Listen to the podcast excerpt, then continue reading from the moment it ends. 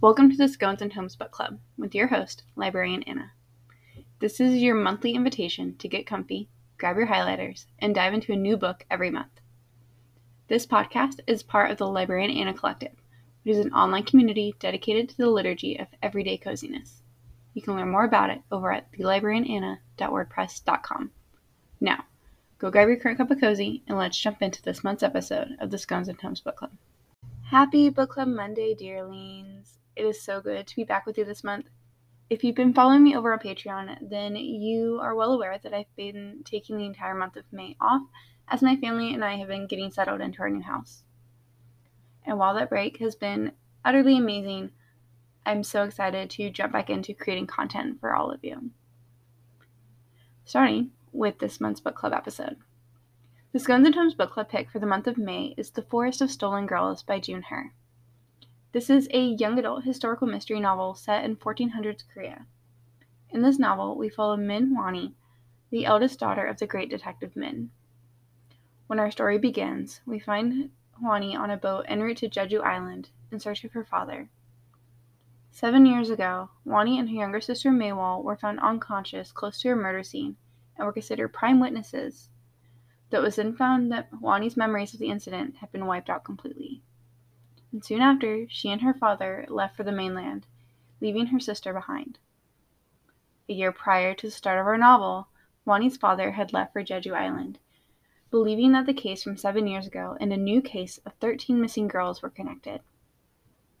Unfortunately, he never returned. So, we follow Hwani as she follows her father's footsteps in an attempt to solve the case, repair her relationship with her estranged younger sister, and find her father. On the way, we learn that things may not be what they seem, even to the most trained of eyes. I fell in love with June Hur's debut novel, The Silence of Girls, when it released in 2020, and I have been so anxious to start this one at just the right time. But before we get in, let's hear from the sponsor of this episode, Anchor. The Forest of Stolen Girls has been rated PG 13 for a teen to young adult audience. In this novel, we have mild depictions of thematic violence, poisonings, some intense, though not necessarily graphic depictions of death, parental abuse, kidnapping with the intent of sex trafficking, and allusions to the rape of the trafficking victims. While this book is not overly graphic in any way, it does deal with some hard stuff. So, if your teen or t- if your tween or teen is looking at this book to read, make sure to be there for an open conversation if they need it. And as, as always, read with care. Have you ever held off reading a book because you were so excited to read it, and by the time you finally got around to it, it wasn't as amazing as you expected to be? That's kind of how I felt about this month's pick. I ended up rating The Forest of Stolen Girls a 6.43 on the CAWPILE scale, which equates to a 3 out of 5 stars. Even though this is not a second book in a series, I found The Sto- Forest of Stolen Girls had a second book syndrome for me. I'll go into more detail in a bit, but while I absolutely love June Hur's prose and the atmosphere of the story, like honestly, guys, the plot alone kept me in my chair reading it from start to finish until 1 a.m. The character development of Hwani and her sister just fell very flat for me. And honestly, I never got to a point in the story where I cared what happened to them. If character development is not a priority for you or the reader in your life, this might be one to definitely check out because the plot and interconnecting subplots were absolutely amazing. Welcome to Down the Rabbit Hole, the segment of the show where I do a deep dive into the story behind the story of our monthly novel and give you the official warning that this podcast is dark and full of spoilers. So if you're not into that, then this is your invitation to stop listening and go pick up the book. I started my research for today's episode by reading the historical note in the back of the book, and this served as my jumping off point for today's rabbit hole. I do want to preface this just a bit by saying that I am in no way an expert on Korean history or the language. So, if and probably when I get something wrong, I do want to go ahead and apologize and ask that you feel free to email me or leave me a comment with the correct information so I can continue to learn and do better. Now, we all know that human trafficking and slavery in some form or another has existed forever after all, we've seen it in the world's oldest pieces of art, literature, and historical accounts. But personally, I never quite understood how prevalent it was worldwide and across historical lines. I have heard of the Japanese comfort women and girls that had been taken from their homes during World War II and sold into sexual slavery by the Imperial Japanese Army. But I never knew that those women and girls from Japanese occupied territories and countries were also taken. And that there was a practice of offering tribute women, and it was happening across the world, spanning as far back as the Mongol era, if not further. During the 13th century, the Goryeo dynasty Korea was controlled as a vassal state by the Mongol Empire, and they were required to send young maidens, horses, furs, and other treasures to the empire as tribute. And this practice, unfortunately, lasted through the Joseon era dynasty after Korea became a vassal state to Ming China and they were then required to pay that tribute to the Emperor of China to continue living in relative peace. It absolutely blows my mind that these women and girls could just be taken from their homes like that. In some cases, leaving no one to care for their families. In our novel, Jean Her shows some of the more drastic attempts at parents saving their daughters from their fate. I don't know how commonplace it was at the time but honestly, it isn't hard to imagine a desperate parent doing anything to keep their child from suffering. Unfortunately, as shown in the case of Sohyun, it was also common for girls who did manage to escape or otherwise return home to be ostracized because of their purity being taken away. Regardless of whether they were able to escape with their virginity intact, they were often the left on the outskirts of their villages and their homes, and sometimes run out of town completely. Overall, I found this historical context for the novel not only gave the Forest of Stolen Girls a strong sense of time, but also place. And I felt like it really made Hwani, in particular, stand out against the crowd, as even though she was well aware of the dangers that being a girl in this society posed, she was still willing to do what she could, could to solve the crimes and her father's disappearance. Next up, I really want to take a look at the father daughter relationships we get to glimpse in throughout this novel. Primarily, we have Detective Min and his two daughters, Hwani and Maewol, but we also get to meet village elder Moon and his daughter Chaewon, who is about to enter the Crown Princess selection.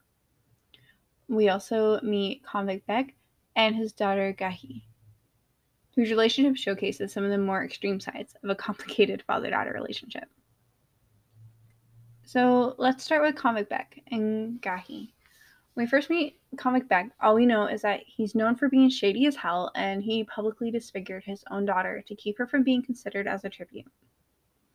When confronted with the truth of what happens to the girls who are taken as tributes, it's hard to begrudge him for doing anything to prevent his daughter from suffering that fate until we later learn that he had abused his wife before her death and was considered an abusive father in addition to his other shady activities.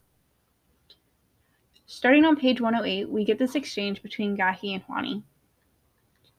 Do you love your father? It took a moment to realize it was I who asked the question. I quickly added, You don't need to answer that. Whether Gahi loved her father or not had nothing to do with the investigation, and everything to do with how guilty I would feel once Convict Baek was locked up in the prison block. Gahi had not entered a single word. I thought she wouldn't answer. And then she replied in a small voice. I used to believe that I loved him. And then I grew up. She pushed aside a branch. My father did all he could to provide for me, and whenever I think of this, I feel gratitude and beat myself for it. I also remember all of his dark deeds. But when I think of him as a criminal, I can't help but remember that he skipped his meal so I could have a full belly. The weight of her answer hung heavy around me as we continued through the quiet forest. Father had once written in his journal that no one was completely good, just as no one was completely bad. I hadn't fully understood his words until Convict Baek. As children, it's hard to understand why our parents do things the way that they do, especially when their choices are causing us harm. As adults, our feelings tend to become nuanced, and we can at least say that for at least most of us.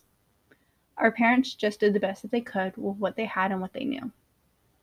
It doesn't excuse the behavior or minimize the trauma that resulted, but it at least allows us to register that our parents are flawed human beings like the rest of us. The second set of father daughter relationships I'm ready to look at is the comparison between how Detective Min and how he interacted with Hwani and Maewol. Even though I am only a parent of one and she's still quite small, I cannot fathom doing what Detective Min did to Maewol, especially after the girls were found unconscious in the forest. I love that we get to see the sibling rivalry from Hwani's point of view, but also see her get slapped with the reality that even though she was the favorite, her father still made some pretty shitty choices because he's human.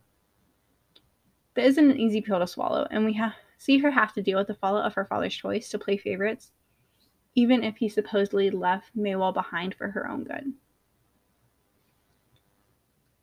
Honestly, I think my biggest complaint about this novel is that we didn't also get Maewol's perspective we got so many glimpses into her emotional journey from just being the troublemaker and the one left behind to learning that she really was loved by her father, even though he had neglected her for so long due to his own guilt. But we never really got to go in depth with them because everything was from Hwani's point of view.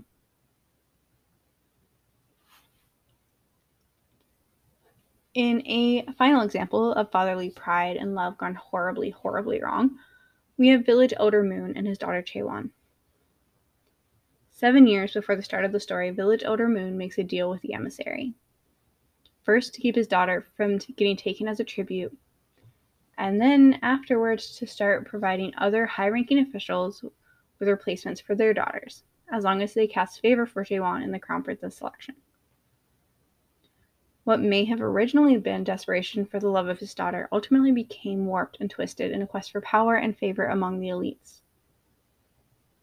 I did find Chaewon's character to be very interesting and wish that we'd learn more of her and the extent of her knowledge and involvement before her end. We see her a little bit when she makes choices that allowed Hwani to escape. But she's also the one who poisoned Hwani in the first place. So is she entirely innocent in all of this? Is she just working on her father's word? but we never get to know. Now, before we continue with our chat, I do want to tell you about two amazing podcasts that have much more to say on the subject of Asian culture and entertainment. Found yourself curious about the whole K pop scene but don't know where to start? Or were you super into it for a while like me, but then fell off the follow train and now you have no idea who all these new groups are? Then you need to check out Bingu Choom and K pop tunes wherever you get your podcast. Best friends Raina and Lacey talk about a plethora of topics surrounding Korean media, including a new segment these days that focuses on some of the newest K dramas available. Check out Bingu Choom and K pop tunes, available wherever you get your podcasts. The month of May has been Asian American and Pacific Islander Heritage Month, and there are book lists all over the internet highlighting books by Asian and Pacific Islander creators. But there's so many books and so little time so, one resource I've really been appreciating all year long for learning about books that I may not have seen on your typical AAPI list is Books and Boba. Books and Boba is a book club and podcast dedicated to spotlighting books written by authors of Asian descent. Every month, hosts Marvin Yueh and Reera Yoo pick a book by an Asian or Asian American author to read and discuss on the podcast.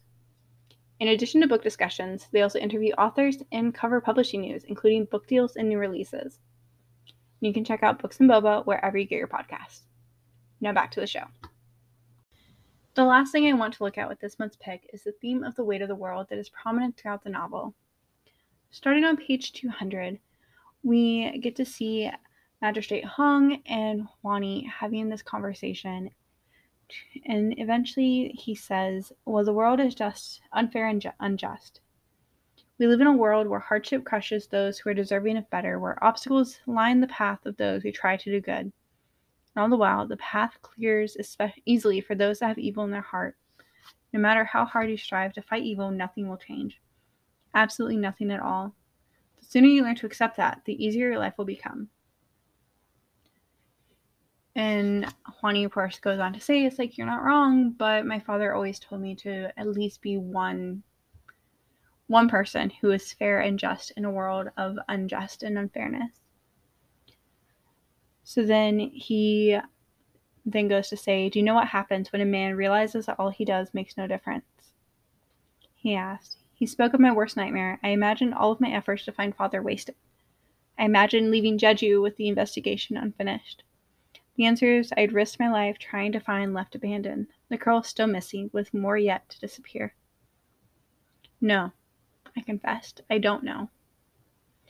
A deadly sense of futility settles deep in his bones, an exhaustion that douses even the brightest flame. That is what I learned, Mistress Min. I found that bad things happen to good people, that the villagers be ungrateful no matter what, and that the corrupt always win. He poured himself another bowl of wine, gulped it down, and laughed as a haunted look clouded his eyes. They always win. In his whispered words, I could almost see his years unfold before me, the years trying to do what was right. Perhaps he tried to guard the villagers from the Wokou pirates and the king's heavy demands for tribute for horses, seafood, grains, fruits, meats. And perhaps in his fervor to be just and fair, he had lost too many allies.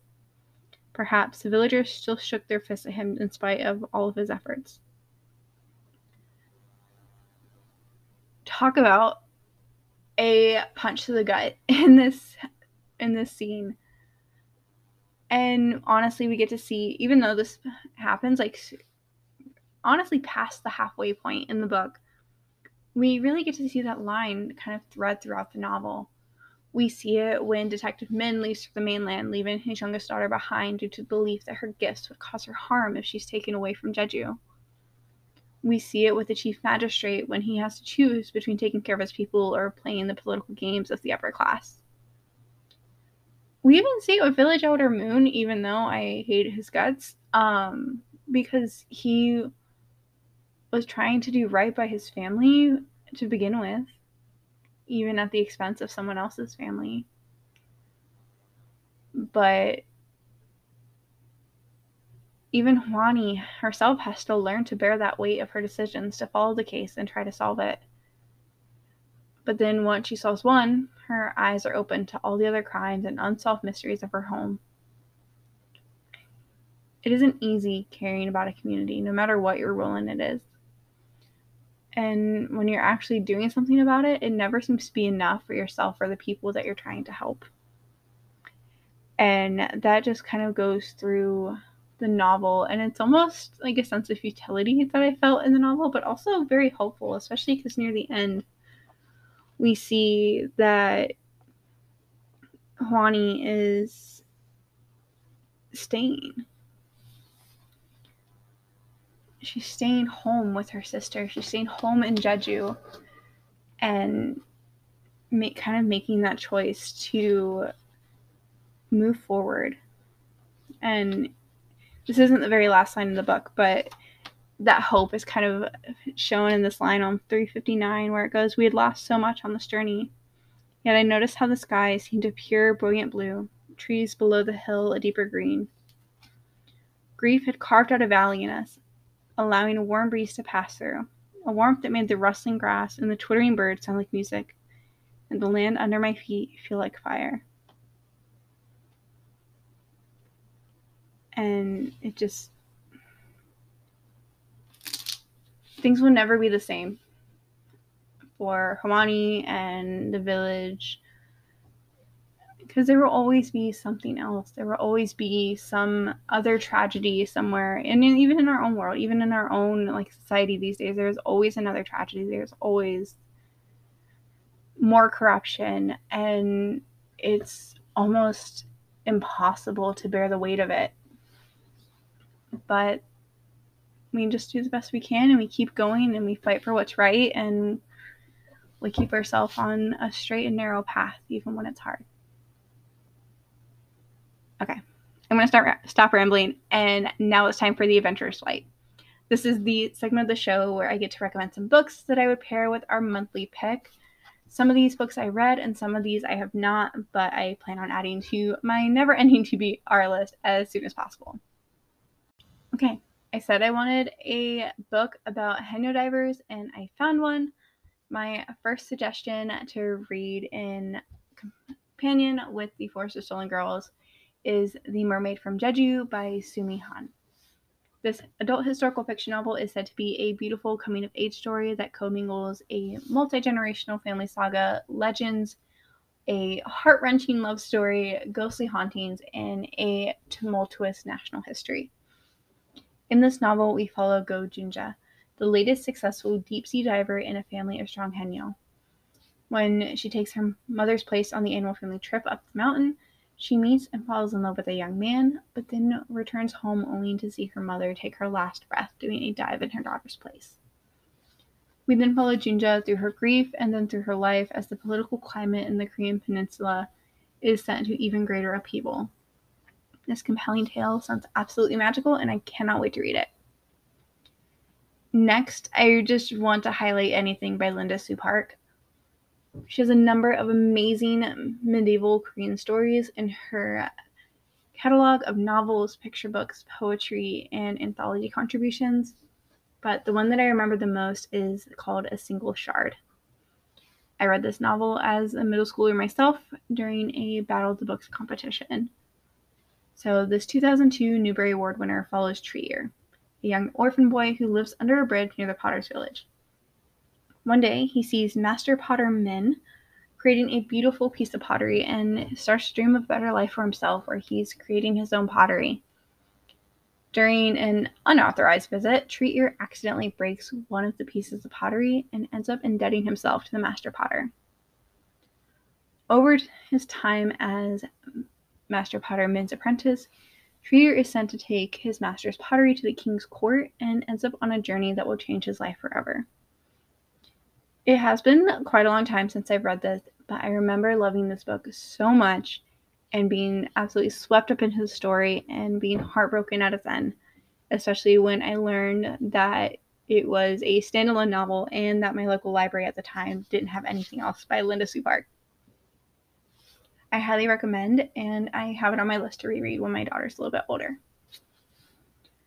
My last suggestion is yet another middle grade novel, and it's a series that I loved very dearly as a child and would probably recommend to anyone looking into murder mysteries but are very put off by the gruesome and graphic ones in the adult and YA market right now. The writing style of this is definitely geared towards an older middle grade or a younger teen audience, and I will say that there is at least one content warning for talk of seppuku, otherwise known as Japanese ritual suicide, that was very common during the samurai era. However, this novel is very well researched and it's not gory or overly graphic in the slightest. And this pick is The Ghost in the Tokaido Inn by Dorothy and Thomas Hoobler. This Edgar Allan Poe Award finalist follows Seikei, a merchant's son during the Warring States era, who, like many young men at the time, dreamed of becoming a samurai. When a rare jewel is stolen at the Tokaido Inn, where Seikei and his father are staying on their way to Edo, Seikei is recruited by Judge Ooka to assist in the crime solving as a witness and as an apprentice. This novel is well researched, like I said, and it's very well presented, and the pacing very rarely suffers at the expense of the culture explanations. Highly recommend this one. I think it's like three or four books. Just read them all, they're great. All right, my dearling friends, it is just about time to say goodbye for this episode. But before I do, I would love to announce our book club pick for the month of June. Next month, we are picking up From Twinkle with Love by Sandhya Menon. Now, you may know Sandhya Menon from her books When Dimple Met Rishi and Of Curses and Kisses, which was a Paper and Glam book club pick of September 2021. But From Twinkle with Love has been teasing me from my bookshelves with its beautiful blue and pink cover with the promise of a summer romance. In this adorable romantic comedy, we join Twinkle Mehra an aspiring filmmaker who dreams of telling her stories on the silver screen. And As Melissa Hill, another film geek, pr- approaches her about making a film for the summer festival, it's absolutely too good to be true. Through letters to her favorite filmmakers, we follow Twinkle's hijinks as she starts getting emails from mystery boy N, who she's convinced is her long term crush, ready to start their movie worthy romance. But then there's Sahil, who may not be as resistible as she thought. This book navigates big truths about friendship, family, and the unexpected places love can find you, and I'm absolutely here for it. I really hope this next season of Reading Together brings you as much joy as this past season has brought me. And as a thank you to those who have been hanging out with me here and over on Patreon this past season, the Summer Reading Guide, which reveals the entire season of Book Club Picks, is going live on the Patreon tomorrow exclusively for patrons. So if you're interested, join me over at patreon.com slash librariananna for exclusive downloads, videos, podcast episodes, and more. If you've enjoyed this episode, please rate and review wherever you get your podcasts. You can also become a monthly supporter of the podcast over at anchor.fm slash scones and tomes book club for as little as $1 a month. I've so enjoyed our time together today, and I just want to say thank you for listening in. And until next time, stay cozy,